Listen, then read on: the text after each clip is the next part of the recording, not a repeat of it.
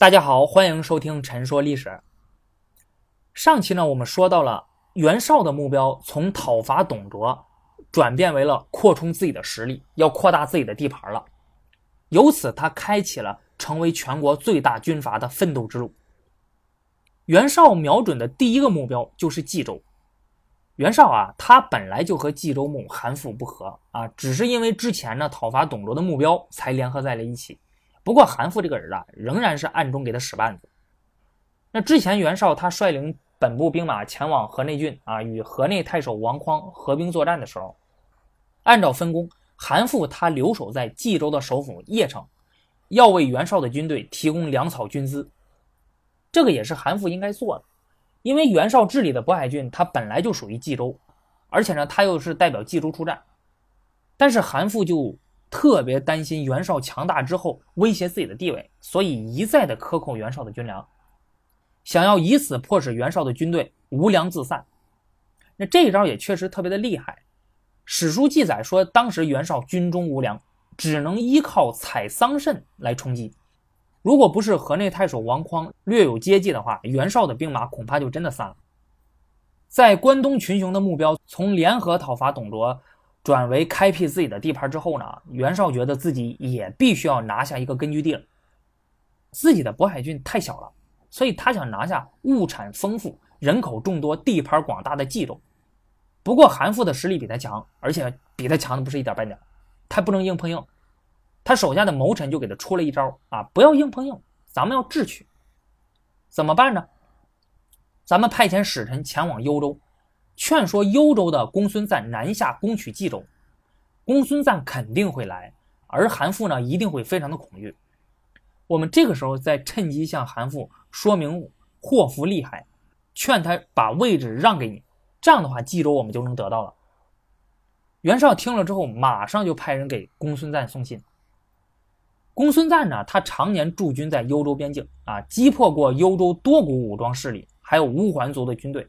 手下呢都是能征善战的铁甲骑兵，现在天下大乱，他一直就想获取更大的利益，因此袁绍约他共同瓜分冀州，他马上就答应了，而且就率着军队南下。这个消息传到邺城之后，韩馥果然是惊慌失措，他只得调遣人马北上啊，先暂且抵挡这么一下，但是很不幸的是，这些军队战败了。而袁绍在得知韩馥已经派遣精锐的主力北上抵御公孙瓒的时候，冀州首府邺城相对空虚，他命令属下的兵马撤出了河内郡，掉头向邺城进军。这样，韩馥就受到了南北的夹击，韩馥一下就怂了。韩馥手下的一些谋士，这个时候已经被袁绍收买了，这些人轮流就向韩馥进言，劝说他让出冀州牧的官位，就和他说呀。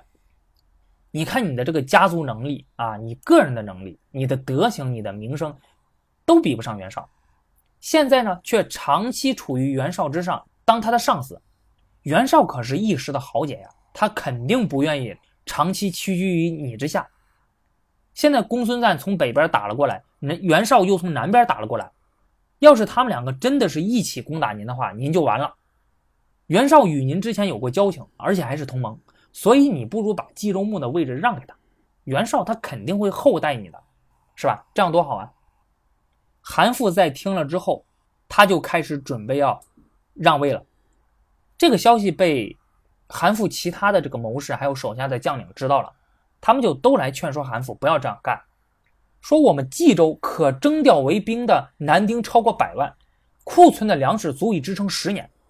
现在袁绍兵少粮乏，我们干掉他易如反掌。我们怎么能够把如此坚固的基业拱手让人呢？说实话，你如果这个时候仔细思考一下的话，确实说的是这么回事儿，对吧？为什么要让给袁绍呢？我自己辛辛苦苦打下的基业，而且我比你袁绍强那么多。但是韩馥他这个时候所考虑的，那就是自己的身家性命的问题，其他的他管不了太多了。我估计他这个时候呢，面临着公孙瓒和袁绍的南北夹击。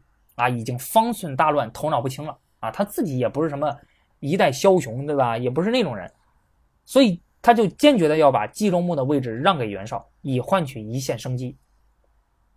袁绍在得到这个消息之后，便率人前往邺城接管冀州。在成为冀州牧之后，袁绍求贤若渴，礼聘当地的知名人物充任政府的要职啊，比如像田丰、陈琳、许攸、冯骥，还有沮授等等著名的三国谋臣。那这个时候就都到袁绍底下干活了。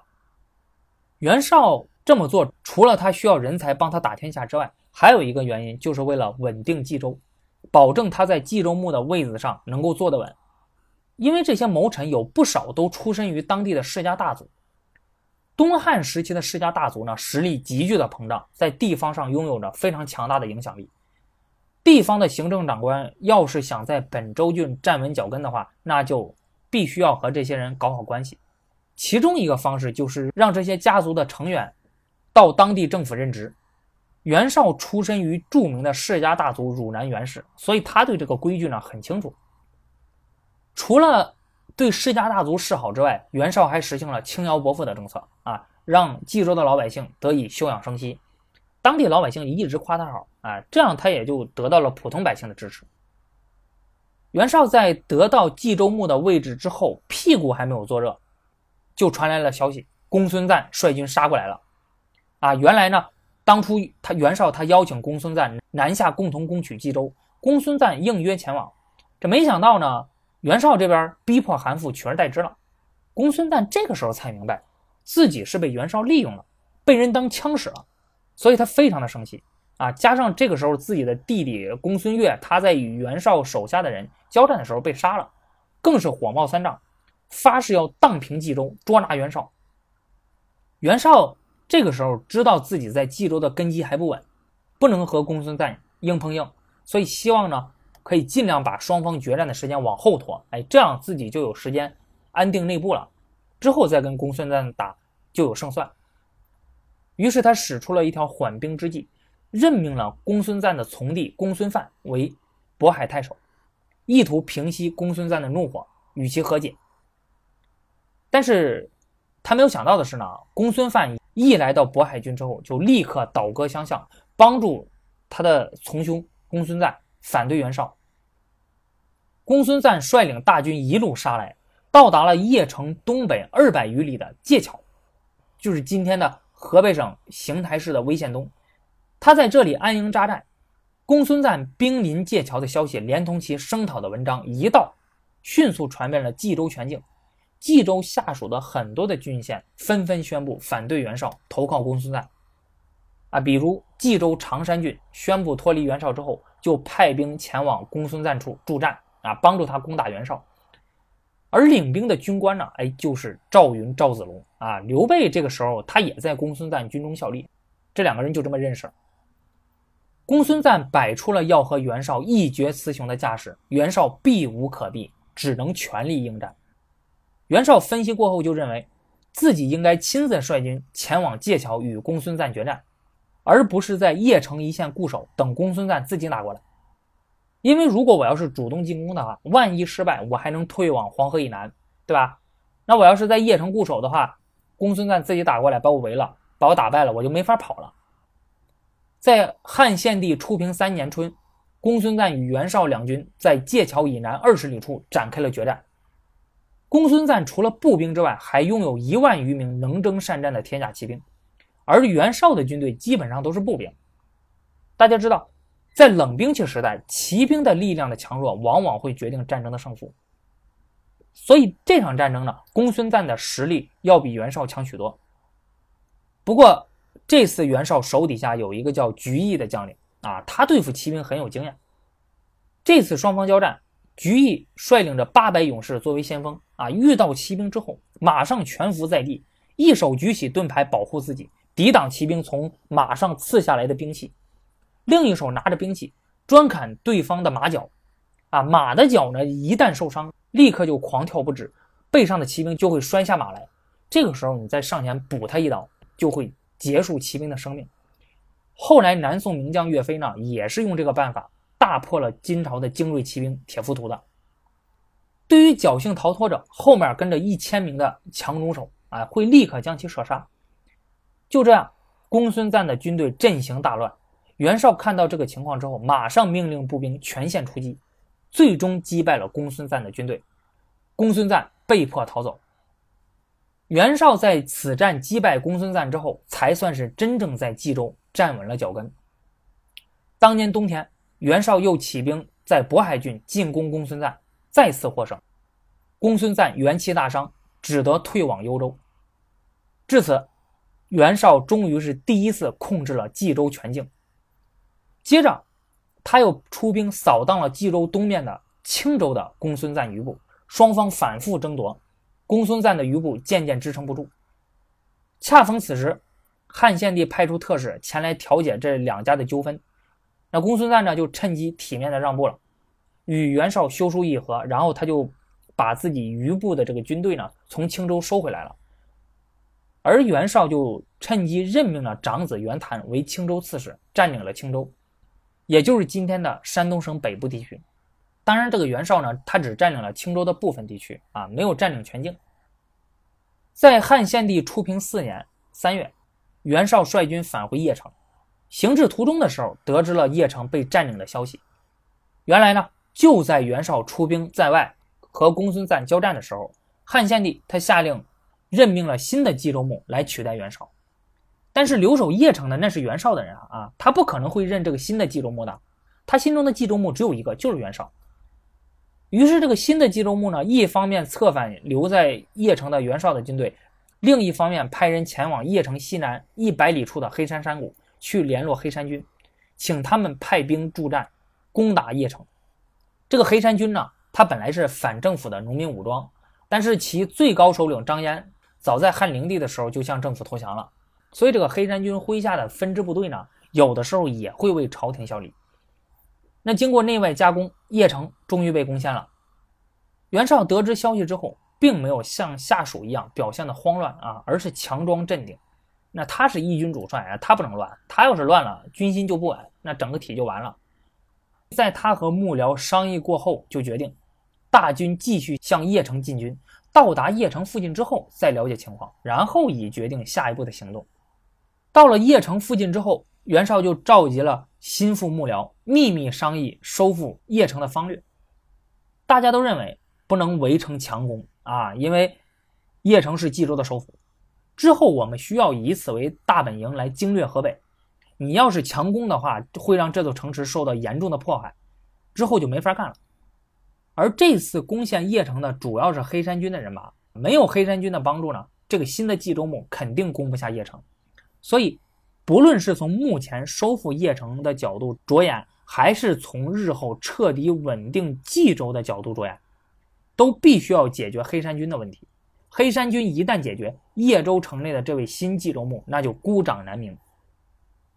在商量过后，袁绍亲率大军前往邺城以南的山区，清除黑山军的据点，从而由南向北逼近邺城。在七月的时候，袁绍终于是把大军推进到了邺城城下。没有了黑山军的帮助，那袁绍很快就攻下了邺城。袁绍对这次邺城的变故深感痛心，他就觉得说，邺城是我的大本营，是我的老巢，没想到这次这么轻易就被人攻占了。幸好我这边重新夺回来了，要不然就完蛋了。那他就为了避免今后再发生这类事件，为了避免自己后院着火，他决定要对邺城西北方的太行山脉的其他的黑山军。发动大规模的清剿，哎，这个时候呢，正好赶上了一个猛将啊，吕布来投奔他了，所以他就任命吕布为先锋，大小百余战，纵横近千里，最终取得了此次清剿战役的彻底胜利。至此，袁绍才算完全解决了冀州境内的统一和安定问题，并且通过大量收编黑山军的俘虏，大大加强了自己的武装力量，而且他还。趁机攻占了黑山军控制的部分并州地区，还任命自己的外甥高干为并州刺史，去招降并州其他的地方。对于吕布这个人，袁绍对他有清醒的认知。他虽然勇猛无敌，但是品性反复无常。那在吕布的观念之中啊，就从来没有忠诚事主的概念啊，有奶便是娘。你看之前的丁原、董卓，那都是前车之鉴。大家想想，这样的人谁敢留在自己的身边呢？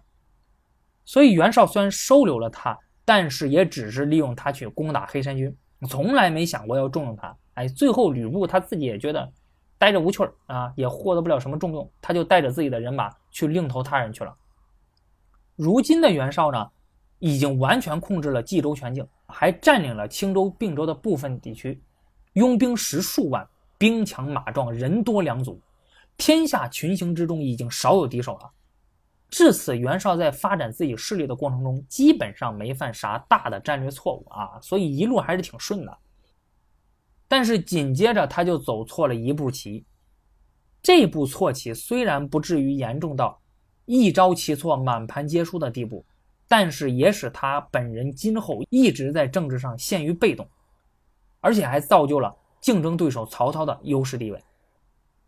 之前我们聊到过，汉献帝被董卓强行迁往了长安啊。后来呢，董卓也跑长安去了。去了之后没多久呢，司徒王允联合董卓的部将吕布杀死了董卓，二人共掌朝政。那么这段历史大家就比较清楚了。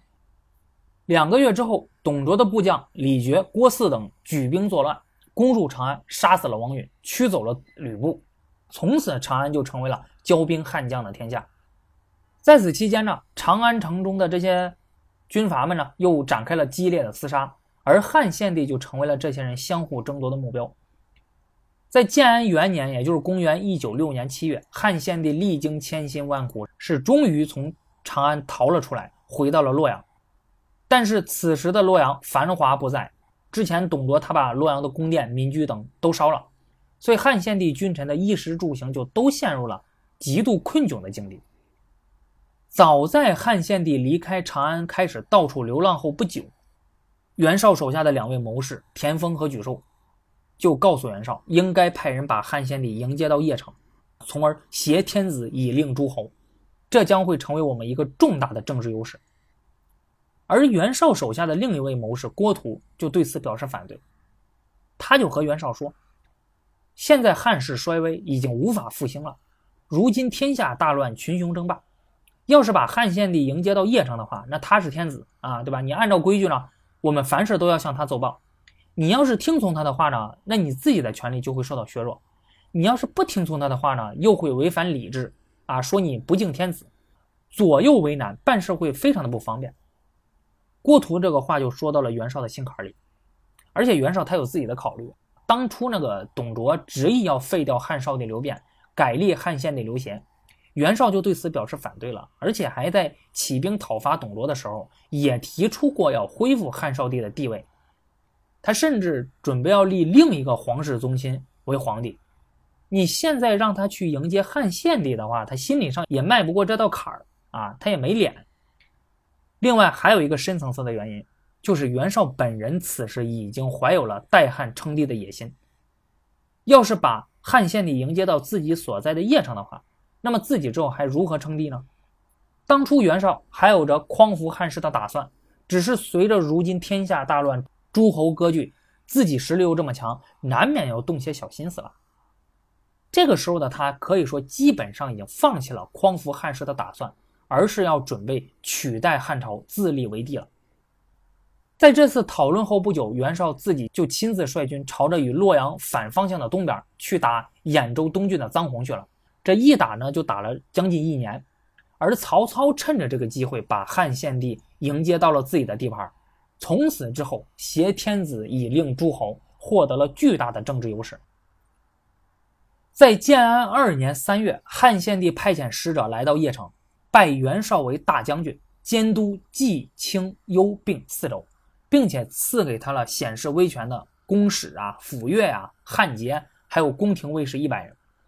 这个时候，名义上呢，袁绍就坐上了他之前上司何进的位置啊，成了名义上天下最具实权的大臣。之所以这样做，是因为这个时候曹操想要笼络袁绍，稳住袁绍，以便自己可以全力对付东西两面的威胁。东面的威胁就来自徐州的吕布，这个时候吕布正在盯着曹操的老地盘兖州；西面的威胁来自荆州的张绣。而张绣则瞄着天子所在的新的都城许县，他这个时候必须要稳住袁绍才行。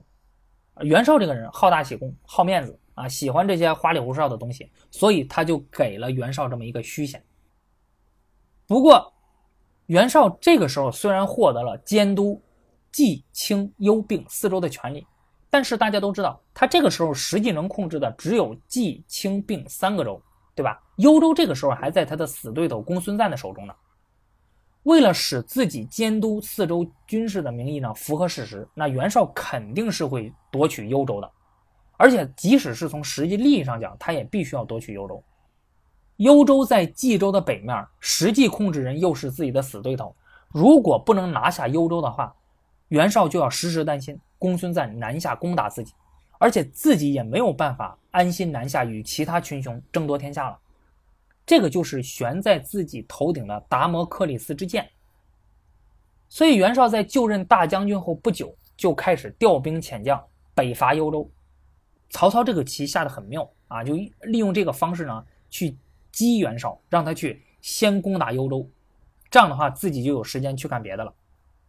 而公孙瓒在幽冀二州边界上的易县啊，就是今天河北省雄县西北地区啊，就是今天的雄安新区那一片，修建了一个固若金汤的防御工程。这是一整套由围堑、壕沟还有楼台组成的防御体系。那古人称极高之高度为京啊。那公孙瓒他在易水的北岸。筑高楼千座，所以这一大片的防御性工事群呢，也就被称作易京。公孙瓒他还把自己的常驻地从幽州的州治蓟县，啊，就是今天的北京市南移二百里，改在了易京，龟缩固守。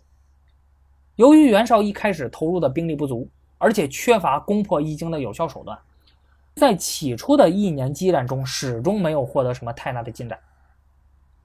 在曹操把汉献帝迎接到许都之后，袁绍时不时的要接到曹操以天子名义颁发的诏书，袁绍就感到非常的被动了。这个时候才真正认识到了挟天子以令诸侯的好处。在建安三年春天的时候，他派人前往许都面见曹操，说这个许都地势低下潮湿啊，洛阳呢又残破不堪，希望曹操可以把天子移到兖州济阴郡的鄄城啊，也就是今天。山东省菏泽市的鄄城县北部地区，说是这个鄄城呢物产富庶，气候宜人等等。袁绍之所以这样建议，那是因为鄄城离自己的大本营邺城很近啊，只有三百里，但是离曹操的许都呢却有六百里。这样的话，袁绍就可以就近控制汉献帝了啊！你想想，那曹操他又不是傻子，对吧？他一眼就看出了袁绍的用心，所以就拒绝了。这时候。袁绍手下的谋士田丰就向袁绍建议说：“既然曹操不同意把都城移到鄄城的话，那么我们应该及早出兵许都，把天子抢回来，挟天子以令诸侯。要不然我们最终会落到他人的手中啊！那到时候后悔也晚了。”不过袁绍不听，而是继续进攻公孙瓒。这一攻呢，又攻了大半年。曹操是充分的利用了这大半年的时间，他击败了吕布和张绣，解除了自己东面和南面的威胁。消息传到邺城之后，袁绍就有些后悔了，他就觉得自己是不是被曹操套路了，因此他决定停止攻打公孙瓒，以便对付南面的曹操。他写了一封书信给公孙瓒，建议双方停战议和，但是公孙瓒并没有答应，而是加强了军事部署。摆出了一副要与袁绍决战到底的模样。公孙瓒不肯议和，袁绍这个时候骑虎难下。要是单方面撤军的话，等于公开宣布自己的失败。而且前期我已经投入了这么多的人力物力，那什么都没得到，现在我就要撤军了，损失太大了。但是如果要是继续作战的话，根本无法消灭公孙瓒，白白耗费人力物力。那怎么办呢？到底？袁绍采用了第三个做法，那就是增加兵力，加大对易京的攻势，以求短期之内可以迅速攻克易京，消灭公孙瓒的势力。袁绍这个时候亲自出马，他率领着数万的援军，携带着大批的粮草辎重，奔赴易京。袁绍指挥部队改变了打法，他对易京外围据点实行分割包围、渐次拔除的战术，收效十分的显著。在建安三年，也就是公元一九八年年底，袁绍的大军清除了易京外围的据点，逼近了最外面的第一重堑壕。袁绍就挥军突破了堑壕，然后开始进攻一座座屯兵的高楼，把义军团团围住。公孙瓒看到这个情况呢，就准备要放弃固守高楼的战略，实施新的方案。他准备孤注一掷，集中全部铁甲骑兵。南下直取八百里外的袁绍老巢邺城。但是他的幕僚呢不同意，他说：“现在您的军队士气已散，之所以还能合力守城，是因为自己的家人还在将军的麾下而已。如果我们再坚持一下，那也许袁绍自己就退兵了。但是如果将军您自己率军走了，群龙无首，那么易京很有可能就会被袁绍攻下。易京可是您的根本啊，对吧？要是易京都被人家拿了，那您还能做什么呢？”大家如果多看历史，就会发现，很多时候重大事件的成败，往往会取决于当事人的一念之间。在当时那种情况之下，公孙瓒的这种突然袭击袁绍老巢的方案，很有可能会取得一线生机。但是公孙瓒听了谋士的话之后，觉得也很有道理。他仔细思考之后，就把南下奔袭邺城的计划取消了。而袁绍利用这个机会继续攻打易京的一座座高楼，很多高楼都被攻破了，包围圈越收越紧。在建安四年，也就是公元一九九年春天的时候，袁绍的军队终于彻底攻陷了易京。公孙瓒他不愿意被袁绍俘虏啊，所以就自焚而死了。幽州自此之后便成为了袁绍的天下。袁绍任命他的次子袁熙出任幽州刺史。袁绍。从一个小小的渤海郡太守起兵反对董卓开始，一路奋斗南征北战，到现在都差不多快十年了。